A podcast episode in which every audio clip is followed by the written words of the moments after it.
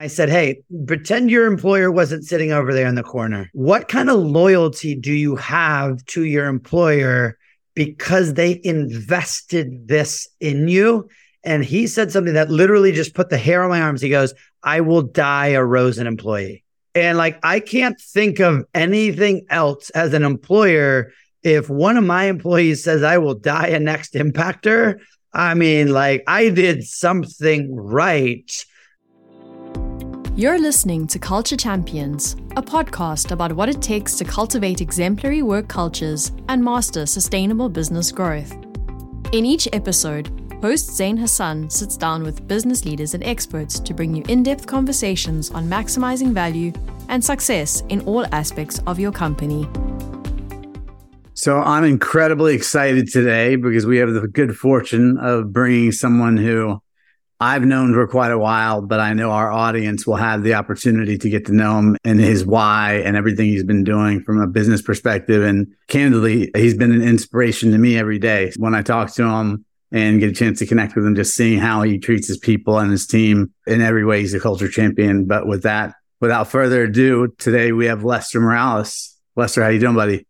Good, Zain. Good. Thank you for having me on. I'm excited. I'm excited too, and really glad you took the time to be able to be on for the audience because they don't have the fortune of being able to know you as well as I do. If you don't mind giving the overview of your background, and normally I say 60 seconds, but this one I'd actually love for you to go through your why story. So it'll be a lot longer than 60 seconds because I think that's really impactful. Perfect. Yeah. I guess in, in the relevance, I was born in San Juan, Puerto Rico. I always say my parents moved us to the mainland chasing the American dream. Grew up in a very normal, hardworking immigrant household, right? Parents both had jobs. We were taught that nothing is given to you for free. So you got to go earn it. And I played baseball, wore Z Cavariccis and had Air Jordans and, and did all the things that a kid growing up in the 80s and 90s did the day after Christmas, 1995. So I was a freshman in high school. My parents and I were out. I beat them home. And that's back when answer machines still had a tape and you had to hit play. And we get this call and it said basically, Mr. Morales, your test results came back positive. And so my parents came home. I sat them down. I'm like, I don't know what you guys are keeping a secret to, but what the hell is it? And my dad had been diagnosed with multiple myeloma. So, for the audience, that is cancer of your bone marrow. As a Latin boy, right? Your dad is what I always describe as Optimus Prime, right? If you're a Transformers fan, is couldn't be hurt.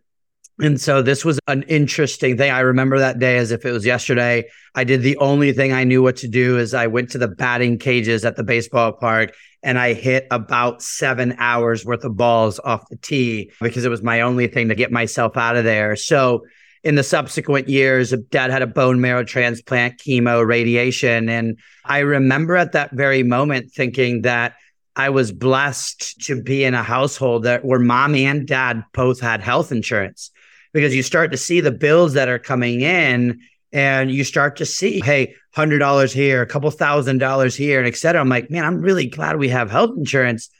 Knowing what I know now, that the average deductible and out of pocket for a family, six, eight, ten thousand dollars a year. Dad was on a drug called Revlimid. Revlimid's $150,000 a year. And wow. fortunately, Zain, in two years later, my parents filed bankruptcy. And I could tell you it wasn't until I was in my late 20s that I understood what that even meant. Right. Like we didn't lose our house. We weren't on the streets. Like when I think of bankruptcy, at least as a teenager, I would think that you'd be out on the streets looking for a home kind of deal. And it, it's interesting because I knew nothing. My parents did such an amazing job. And, and thinking back, I can't believe how well of a secret they kept. They were $70,000 on a credit card in debt and we lived in the same house we did when we first moved to the States. We drove modest cars. We didn't go on vacations. My parents weren't out there spending money on what we all might think of people who file bankruptcy as they're uh, living beyond their means. My parents weren't like that. They were really honestly, most of the dollars that went out were trying to make a better household for my brother and I. And so parents filed bankruptcy. I go to college and I remember my parents were giving me $250 out of my dad's disability policy. And I joined a fraternity that one of my older fraternity brothers, who was actually my pledge master, my warden, had just graduated with an insurance degree. I'm like, I didn't even realize you can get a degree in insurance. And he was making all kinds of money straight out of school. And I remember thinking, man, we're drinking nickel beers and this guy's making $80,000 out of school. I, I couldn't imagine spending $80,000 in a year. So it was a beeline on, well, I kind of understand this insurance thing. You can make a lot of money. Let's do it. And, you know, since then, Zain, I have had a, the amazing career. I, I couldn't have dreamed that somebody sitting in my shoes could have the career that I have. Fast forward, and, and we can dive into anywhere you want, but fast forward the other relevance of why my why is such a big deal is 2014 for any, I would say probably any immigrant kids, but definitely Latino boys. Your mom is everything. So I'm a huge mama's boy. My dad had passed away in 2012. And in 2014, I get the worst call. My mom was diagnosed with pancreatic cancer. And I remember Googling that. I was in the airport and I'll again never forget where I was. And I Googled pancreatic cancer and the life expectancy of somebody who diagnosed with pancreatic cancer is three and a half months. And I remember wow. calling my mom, Mom, you're going to die. And she's, We'll be fine. A, we're all going to die. And, and B, we'll be fine. And Zain, growing up in a household that had to file bankruptcy for normal stuff, and then realizing at that point I was in this business for 14 years that I myself was building health plans for employers that had three, four, five thousand dollar deductibles, five, six, eight thousand dollar out of pocket max. So I was part of the problem. I was doing the same thing that put us in bankruptcy. And I remember when mom got diagnosed, we were only getting stories about the healthcare in Tampa, Florida. And I remember Google searching and just digging down a rabbit hole. Well, some of the best people who have had the best results for pancreatic cancer weren't in Tampa. So I'm thinking, wait a second, I, have got a couple extra bucks in the bank. My brother's in the business. If mom has to go to the moon to get services, we're going to send her to the moon if we have to. And it dawned on me at that very moment that the healthcare system in the way that it's designed today isn't broken. It's completely designed incorrectly. And I made a, a pact to myself, to my mom, to the future generations that I would never wake up any day for the rest of my life thinking that the normal is acceptable. Unfortunately, mom lost her battle with cancer. My why every day is to make the two angels I have in heaven proud of me. Yeah, I mean, the amount of adversity and that adversity can either turn someone and turn into fuel, which that certainly seems like it did for you. But the shock absorber that your parents were for you to be able to absorb that much and to show strength every day is remarkable. And now I think one of the things you mentioned, and for the audience's sake, because I don't really ever dive into the details of the trade that even I'm in or we're in, I remember when we first learned about healthcare, when I really first learned from you about how we'll call it designed correctly. In my mind, that's designed correctly for the shareholders, not designed correctly for the American economy or regular anyone who's probably watching this. But it's like this having worked at Cigna and thinking of what my experience is once you learn the opportunities to reduce costs, to reach, to transform healthcare and how much it's taking from our society, you can't unlearn it, in my opinion right? And no, I, I always say it, Zain, it, it's the Spider Man quote, right? With great responsibility comes great power, right? And that great power comes great responsibility the other way around. And knowledge is power, right? And when you finally understand that 20% of our GDP, you know, an employer's second or third largest expense, 67% of personal bankruptcies are because of healthcare related expenses. And most of those people have insurance. Like, to wake up any day thinking that doing it the normal way is even acceptable is not accepting that knowledge of what you saw, what you tasted, that forbidden fruit in a good way. That's power. And you got a damn responsibility to it. And it is the fuel. I mean, I, am wound tight, as you know. Mm-hmm. I tend to have a lot more energy. And any day that I wake up and wonder, is this working or am I doing anything right? Or pushing a boulder uphill. I just look up and I'm like, I know it's doing something, right? And so it's that's a motivation that you can't replace. Well said. So today you're the CEO. You didn't go. I'd love for you to go through a little bit of your the corporate background, and then you started your own business. And to your point, I think when you want to know if it's working, you look back and you try to see how far you've come and that that certainly lets you know that it's working. But I think once it'd be great to hear that, and then to hear about your team as, and that'll be the next question. But I'll just stop right there and let you answer the first one. Yeah, I joke, you know, who gets a degree in risk management insurance, right? So I often joke that Rob Stiller on Along Came Polly. That's like kind of my real life. I'm always like, assessing risk in some way, shape, or form. I think I'm just oh uh, Ben Stiller, Ben Stiller, yeah, ben Stiller, yeah, Rob Stiller, yeah, ben, ben Stiller, yeah. So I worked, you know, a couple years on the carrier side, and the most of my career was at back then Willis, now Willis Towers Watson. So those of you think of the Sears Tower in Chicago, the Sears Tower is the Willis Tower. I worked for that company. It's the third largest consulting firm in the world for insurance. Zain, again, a remarkable career I had there. I'm a baseball player. My career has always been around the notion of what do you call somebody that fails 70% of the time? A Hall of Fame. A Hall of Famer. Yeah, that guy is going to be enshrined. They're literally going to enshrine that person's head and put him in Cooperstown. And so I think about business and life in that way, right? Like you're okay. It's it's completely cool to fail a lot of percentage of time because what we're doing is difficult with that mindset and with an upbringing that us minorities have, right? And I know you and I share that commonality. Like, we're not told that anything's gifted to us. So, like, I would say my superpower is my work ethic, and I'll just outwork you, period, the end. And if you make 100 calls, I'll make 200. If you work 40 hours, I'm going to work 60. And it's just that was my success. And so that was in day to day production. And then as the chief growth officer for North America. So I had 200 salespeople, advisors that were underneath me. We were a $350 million practice.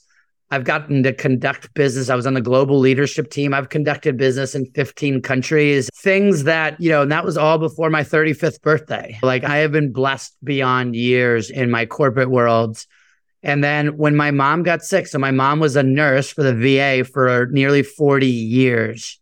And so her and I would always have a conversation about healthcare and how to fix it. Right. And I'm like, Mom, unfortunately, what I would tell people to do to fix healthcare isn't going to get somebody voted into office. Cause she'd always be like, you should run for politics and then you could share something. I'm like, that job sucks. No, thank you. And secondarily, hmm. like in order to be able to do the right things, you would have to tell people a bunch of unpleasant things that they don't want to hear. Like, I don't know, stop eating crappy food and move your body, right? Like easy stuff. But she was like, when are you going to stop doing it for corporate America that makes you color inside the lines? When are you going to go do this yourself? And and I'll say the PG version because my mom worked for the federal government for the VA with veterans my whole life. So she had a little bit of a potty mouth on her. And so she said, When are you going to stop being a, and I'm going to say the word wussy. You could insert the real word that she said there. And Zaina, I can remember the punch in the gut, that word from your mother. My five foot two Latina mom was calling me a wuss. I'm six one, she's five two, and I'm like, huh, this little lady just called me a wuss but she said one thing and there's two or three people that kind of had the magnitude of impact for me. Mom was one and she said if this isn't a sign that life isn't guaranteed i don't know what is. I was like damn because you're always saying i'll do it later. I'm going to do that later and i'm going to get to that. And we never know. And then i had two people in the business and i'll call a shout out to one mike barton who was my ceo when i was at willis I called him and I said, Mike, you had an amazing career. Is there any regrets that you had? And he says, One, I never betted on me. And he says, if I could tell you something at your, I was 36 at the time, bet on you. And bet on me was go start your own company. And so in 2016, the entrepreneurial journey started. 2015 is when I decided it and told the organization. And Zain, at that point, I was the number two guy in the practice. I was, you know, I was the golden boy. And I remember August 4th of 2015 was the first time I didn't see a fairly substantial paycheck dropped into my account. And I was officially an entrepreneur. And I remember thinking, oh, wow, I need to go do something. So it's been an incredible road, one that I don't know that I would do over again in regards to drawing the same maps with my mom passing away, the hurricane down here in Puerto Rico, COVID, et cetera, et cetera, et cetera. I've, I've got some battle scars, but you and I uh, share one thing in that looking back, when we finally stopped to smell the roses at times, I, I can absolutely tell you that when I look in the mirror, there's a little bit of a smile that I've got a, a road still to hoe, but looking backwards, I have to be at least a little bit proud of the man and the business and the success that we've had. I'll be honest, I think you absolutely you have every right to be your team feels that way. You've won best place to work numerous times. You've won a lot of awards and you're doing arguably the hardest thing because unfortunately we're in a society where status quo of just doing what we've always done, even though it produces terrible results, is what probably the majority of the audience is only familiar with ever hearing about that, about what I call 12 month band aids. And they don't understand that there's actually a way to control healthcare costs. But the idea, you know, you decide you're going to go bet on yourself. How did you come up with the idea of the business you're running today? Because my understanding, and correct me if I'm wrong, is you had not yet learned about all the things that you were kind of doing that what I would say was you were coloring inside the lines and those lines inside the box of being a great corporate citizen, but that also meant you were extracting value or part of the, like you said, part of the problem. So, how did the idea of your business come to formation? That's an interesting. I would tell you, I jumped ship without knowing what I was going to do. I knew one thing. I knew when it comes to sales and marketing, and sorry for anybody that's going to hear this and be upset what I'm about to say, but most salespeople suck. You know, I had a lot of them that worked for me and you start to dissect the numbers and you know it's just not a pleasant experience you're spending a lot of money on people that are underperforming and when i think about it in the normal way i'm like huh there's a lot of things that you could do differently through a better channel too. Like I was somebody that made 100 cold calls a day. That's not the channel anybody. Nobody wakes up in the morning like, oh my God, let me do that for a little. It really became something along the lines of, I know that I can change that. If 50, 60, 70 cents on the dollar is spent on your human capital, and your human capital largely on the expensive side are your salespeople, especially in our insurance business, there's a business there and then, so that was the premise. And then that's how it all started. And then I learned what Walmart was doing. Hey, if you're on Walmart's health plan and you want to have a knee surgery, they've picked out 19 centers of excellence across the country. None of them are in Bentonville, Arkansas. So they're going to put you on the Walmart jet and fly you somewhere to get a knee surgery. I'm like, what? And so I always say, Zain, I'm an inch wide and a mile deep. I don't know much about anything. I love insurance. I love this business. It made sense to me from day one. And so I just became a dog on a bone. And at the end of that bone, right, it was two things. If we can change the way we do sales and marketing and turn it into a conversation of education, an education with the end consumer in mind, the employee and their family. And we've got ways that a health plan, a employer's second or third largest expense, the reason why most people file bankruptcy, if we can impact that, those two things have some legs to start a business. And quite honestly, I, those are the only two things I knew. And we've been figuring it out ever since. And just for the audience to understand you, I mean, with your background, you had really worked on really large clients, right? So can you talk about what was your client at Willis? What did that average client look like when you had your meaningful book of business in production? and then sort of the model of when you decided, okay, I'm going to take what I've learned that Walmart's doing, and then actually from there, I'm going to ask you to break down what Walmart's doing. So I don't want to ask the five questions at once, and then it becomes hard to remember which one uh, the order. So I'll just start yeah. those. Yeah, so I was very fortunate that my first job out of college, I learned stop loss. I learned self insurance. And for the audience that's not a nerd, right? There's a fully insured policy where you're just handing your premium over to a carrier. By the way, that carrier calls that revenue, and nobody wakes up in the morning wanting to lower their revenues or there's a way where you become part of the you know insurance company if you will on good years you win and whatever so i learned stop loss at age 21 and a half and so I was already kind of brainwashed and shout out to Sun Life. I got an amazing education about that. And I remember when I got to Willis, nobody else really kind of had that level of expertise. And I'm like, huh, this is interesting. And so it typically ends up being larger employers. So, you know, I've been fortunate to work with companies with a couple of hundred employees to folks like Boar's Head was a client of mine. And my largest client had 150,000 employees. They paid nearly a three fourths of a billion dollar in healthcare costs. And that was kind of the range of stuff that we work with. But the commonality is they were a little more complex, right? Self funded. Sure. That you know they wanted to dig into that a little bit more. And then you go through right. You decide you're starting your own business, and you learn this Walmart structure and strategy, which sounds like they're pioneered or one of the pioneers behind really breaking it apart and realizing that it, you can control this cost. Can you talk more about what you learned about what Walmart does? Yeah, you know, the first thing that I learned, and we intuitively know this, but how it comes from intuition to practicality is a big gap. But you know two things. Number one, the quality and the cost of healthcare changes depending on where you go. So the cost of the MRI at that place versus the cost of the MRI is different. You know this if you walked in and paid cash you would pay a different number than you pay when you hand them your insurance card. And for the audience, if you've never asked that question of how much something costs, that would be my first piece of advice is have that conversation. And the old joke, right? The person that walks across the stage at med school very last place is still called doctor.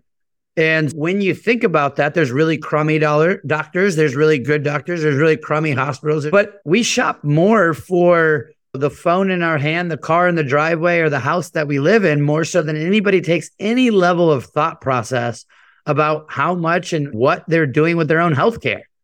And, you know, when Walmart started to come out with that, they put centers of excellence. So they decided, hey, we're going to worry about quality first because the undisclosed thing in our world is that quality and cost in our business, healthcare, has an inverse relationship. So the higher the quality, the lower the cost. And when you think about it, it makes sense. If I go see knee surgeon A and he or she does 800 knee surgeries versus knee surgeon B who does 100, knee surgeon A does them faster. They probably do it in an ambulatory surgery center. They've got their own static team. So when they do them faster, somebody's under anesthesia a lot less when they do them faster, they've seen more cases. They buy more nuts and bolts and all the things that they put in your knees. I've got screws and stuff in my left knee. So, huh, the better they are, the faster they are. This is just unit cost accounting that we learned in Econ 101. Oh, oh the better they are at something, the less they screw up and the less time they take doing it. And that makes sense. And Walmart being gigundous can do that. And you start to realize, wait a second, there's companies that have 10 employees that are doing this. You hit the nail on the head.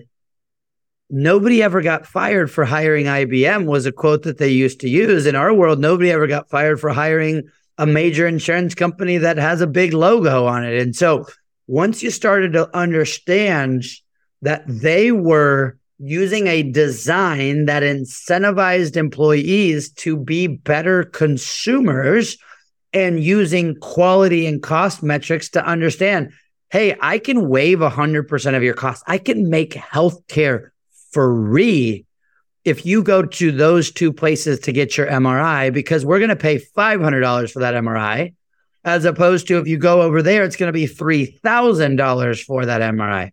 The same MRI machine. Multiply that by every surgery, every drug, everything And healthcare, this currently opaque pricing and reporting structure that at the end of the day check the stock prices of the major insurance companies to know who is benefiting from this and switching that to the employer having a little bit more control and more importantly incentivizing employees to become better healthcare consumers and aligning the interest between the stakeholders that have all of the things. So this is something that we do in every other aspect of our lives.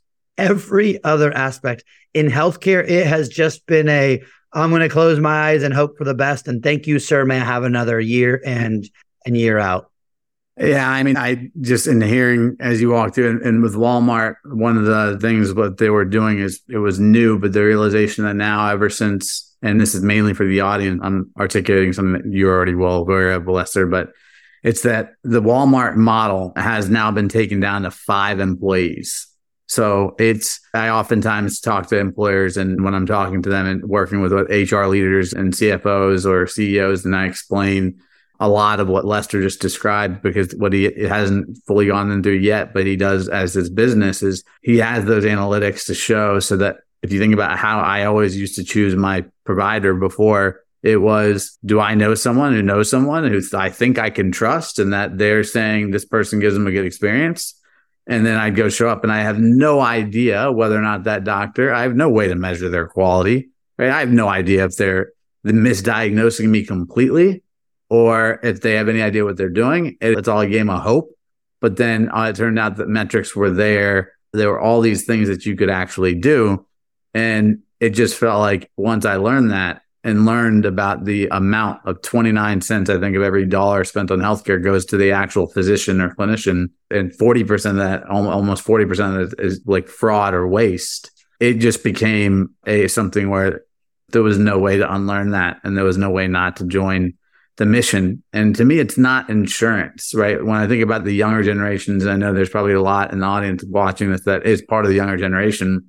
What Lester's doing is not what you would think of with insurance. It's healthcare, but it is designing programs that will save lives. It is removing bankruptcy from people's families. And it is creating an opportunity for employers to drastically reduce costs without sacrificing quality. In fact, it improves the quality of the benefits. And right now, most people don't have enough money in their savings account to make it through one emergency room overnight stay, yeah, especially with the macroeconomic it, it, climate.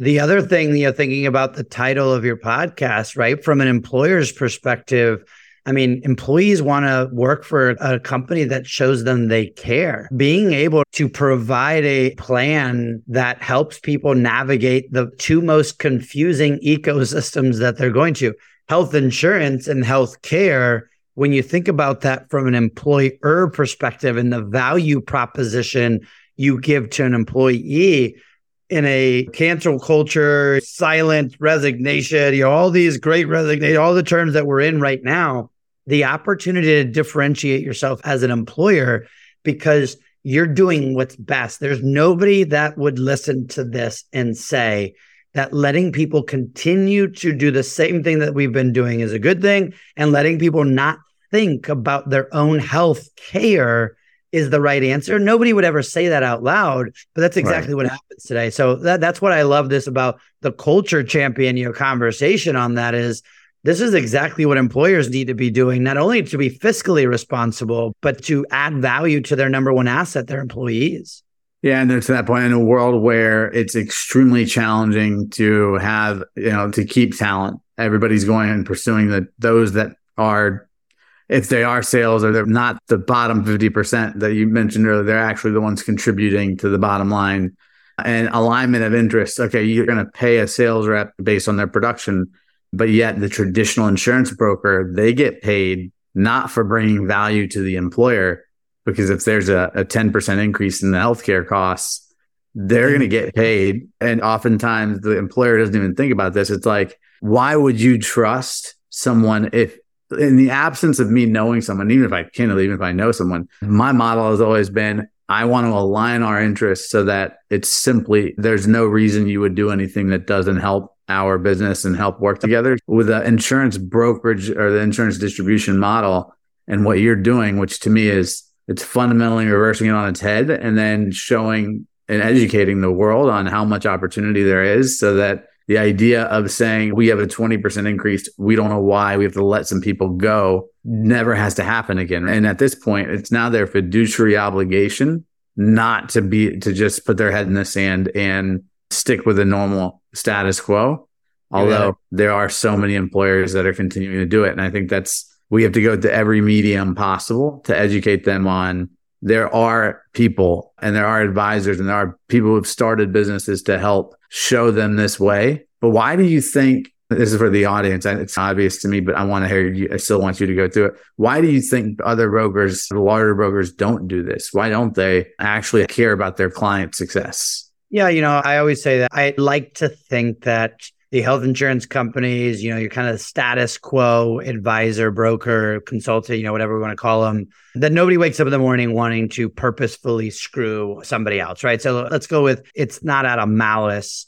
I think you got first. My mom always said, follow the money, right? If you want to know somebody's, you know, true intentions, follow the money. And to your point, you make more money when it's the status quo. It just is part of that increased cost is that there's a bunch of people touching a bunch of different things that are making a bunch of money in the middle of it, period, the end.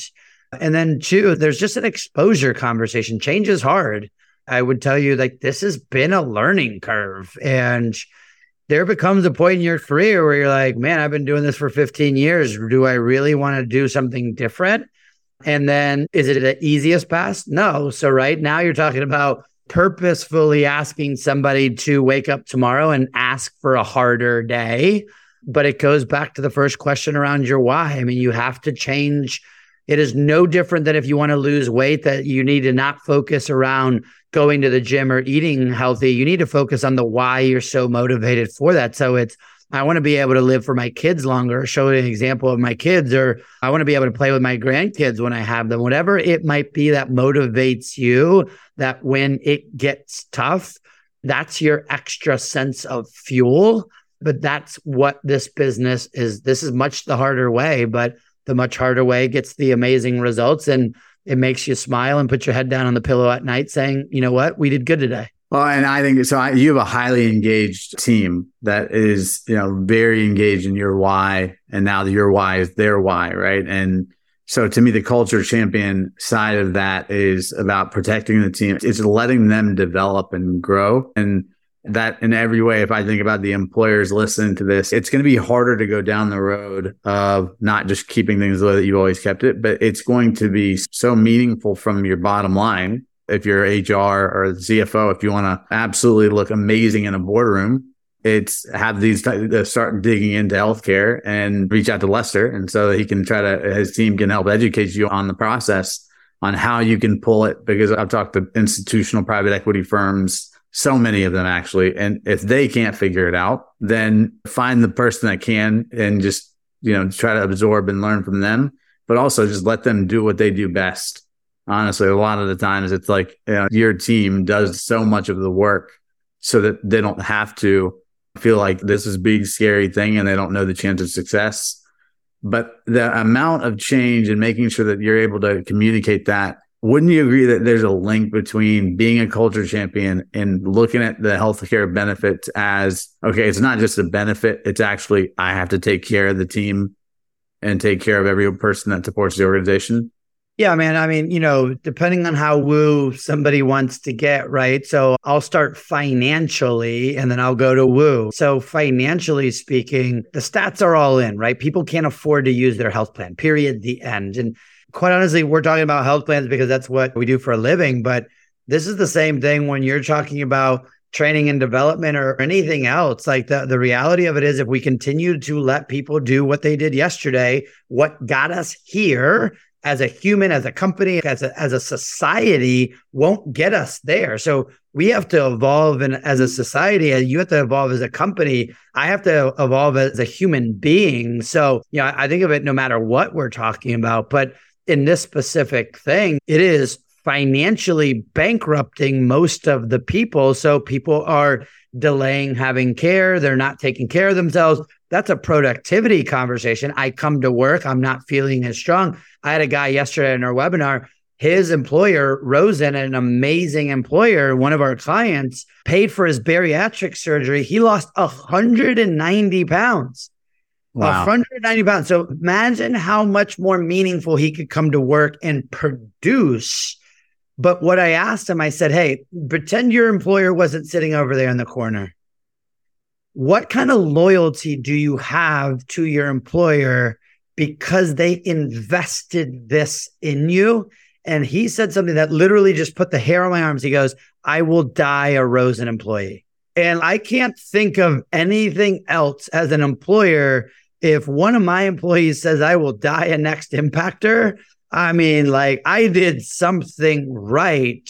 So when you think of it from, again, the financial element of it, that person no longer has diabetes. They're no longer a workers' comp risk for falling over because they were overweight. I mean, there's so much financial benefit in this, but let's just go altruistically. That's somebody you impacted their life, their world. They can play with their kids, they can play with their grandkids. The, guy versus his picture, I literally like wanted to check his ID because it didn't even look like the same person. And then to hear him say, I will die a Rosen employee. I mean, goodness gracious, what more could you ask for? That's an incredible story. And for the audience, I'd encourage you to Google because this is Harris Rosen and Rosen Hotels. You know, they're not as large as Walmart, but they certainly, their story of where they started and the aggregate amount, I can't, you probably know the number of how much money they've saved over $450 million. And $450 million. And Harris Rosen is such a generous human being. He had a lot of that went into the community. They adopted a local community and he sends people to college. He has redone roads and, and made it look prettier. Their employees have the best Cadillac health plan they could possibly have. They have an on site medical center. They can go to that center. I found this out yesterday. If you don't have a car, because these are people cleaning hotel rooms and yeah. doing that, a lot of them are from third world countries that are coming over to work if they don't have a car, literally they can schedule an appointment. Somebody from the organization will pick them up and take them to their appointment to be able to take them so that they can get access to healthcare. And that appointment is free and they're still on the clock. So when you start thinking about, again, culturally, culturally, you are proving to somebody in that scenario that you care about them, that True, we yeah. talk about people being our number one asset, but is that the way you act? And so in that conversation, you're giving somebody that is literally changing their lives. A lot of these people come to the United States and can't speak English. And so they do everything in three different languages, English, Spanish, and, and French Creole Patois, which is from Haiti.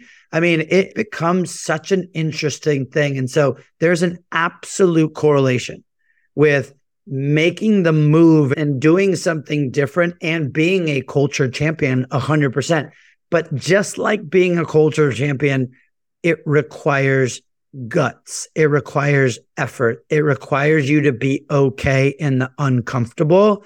And I think that's probably the common thread amongst all of the employers, all of the advisors, and probably a lot of the people you have on this podcast. Like they all have that one thread that they're okay getting out on that limb and, and being a little shaky and, and not necessarily understanding that what tomorrow is actually going to really look like every day. Very well said. I think to me, when I think about the culture champion side, this is what we haven't discussed up until this episode is we've been more philosophically around what core values and what the vision and mission mean and how you operationalize those at scale. But a critical component of compensation, total compensation, total rewards, is part of the culture, right? And it's established. So this was a timely episode to be able to help because as we go through, and for a lot of this is, was for the purpose of me learning how to make sure we build a culture that I can be a culture champion at scale as we continue to grow the business and hear from people and their experiences and just knowing that the amount of how much all it takes is one one person to change their lifestyle or have a medication or one misdiagnosis that we were able to prevent from happening. Right. And the communication on the why, where I think a lot of the times I hear HR leaders, they're concerned about how do they explain the why. The why is because you care. The why is because you're trying to take care of these people, the people that are your most valuable asset, and you want them to live a great life. And it is the human to human side where, you know, when I can speak just from my own personal experience and say, whenever I've left a role, it typically was something correlated to whoever I was reporting into. And what I believed the other opportunity was if I changed things, right? So if I felt someone really cared, my loyalty was going to be there because they cared. And this is a way that it absolutely is probably the single largest impact on the bottom line that you could possibly do. But what do you have to lose, especially with my understanding of your business model is you don't even have to replace your relationship. If it's the brother, the uncle, however they got in there, your business will come in and help and show the results you can bring and work with whoever the firm's already got as their broker. Yeah, I mean, at the end of the day, it's about making the impact. You know, I thought I would correlate a, live story so people can understand. We got a client, it's a property management company. So they manage hotel or uh, apartments. There was an employee in Houston, Texas, $59,000 of household income. Spanish speaking, you know, wife, the husband works for the company. He is a maintenance person at an apartment complex, right? He comes and helps you with your light bulbs and does all that stuff. So 59,000 household income. She doesn't work. She's diagnosed with cancer. She's going to the doctor who her primary care doctor told her to go to, and she now has to go get chemo. And so we call that an infusion, right? So she's going to go get a, cancer cocktail infused into her. The cost that the normal insurance wanted to bill for that was going to be $30,000 a month. Okay. $30,000 a month, which means that individual was going to hit their out of pocket max, which was $9,000.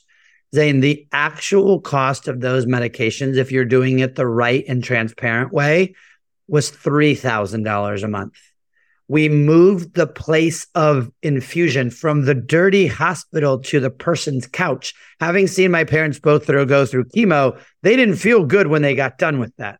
And to think driving, and that person didn't have a car. So husband's going to have to take off work. They're going to have to get an Uber, whatever it might be. So the reality of it is we moved it from hospital to couch. We saved the company like 20 $5,000 a month. The member got that service for absolutely free. So let's just do math, right? After Uncle Sam takes from a $59,000 salary, we're talking, I don't know, 45, 48, whatever it might be. $9,000 is That's a, not, it's, a huge amount of money.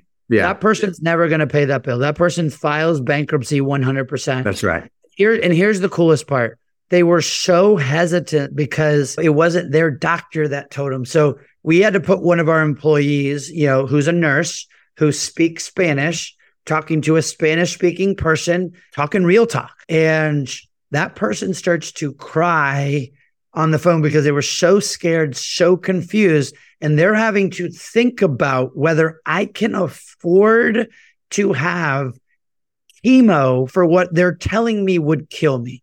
Like that as a society makes me sick to my stomach to think that people every day are having to make those life decisions. So my employee has a conversation and shares like, if you're okay doing this, they'll come to your house and it'll be free.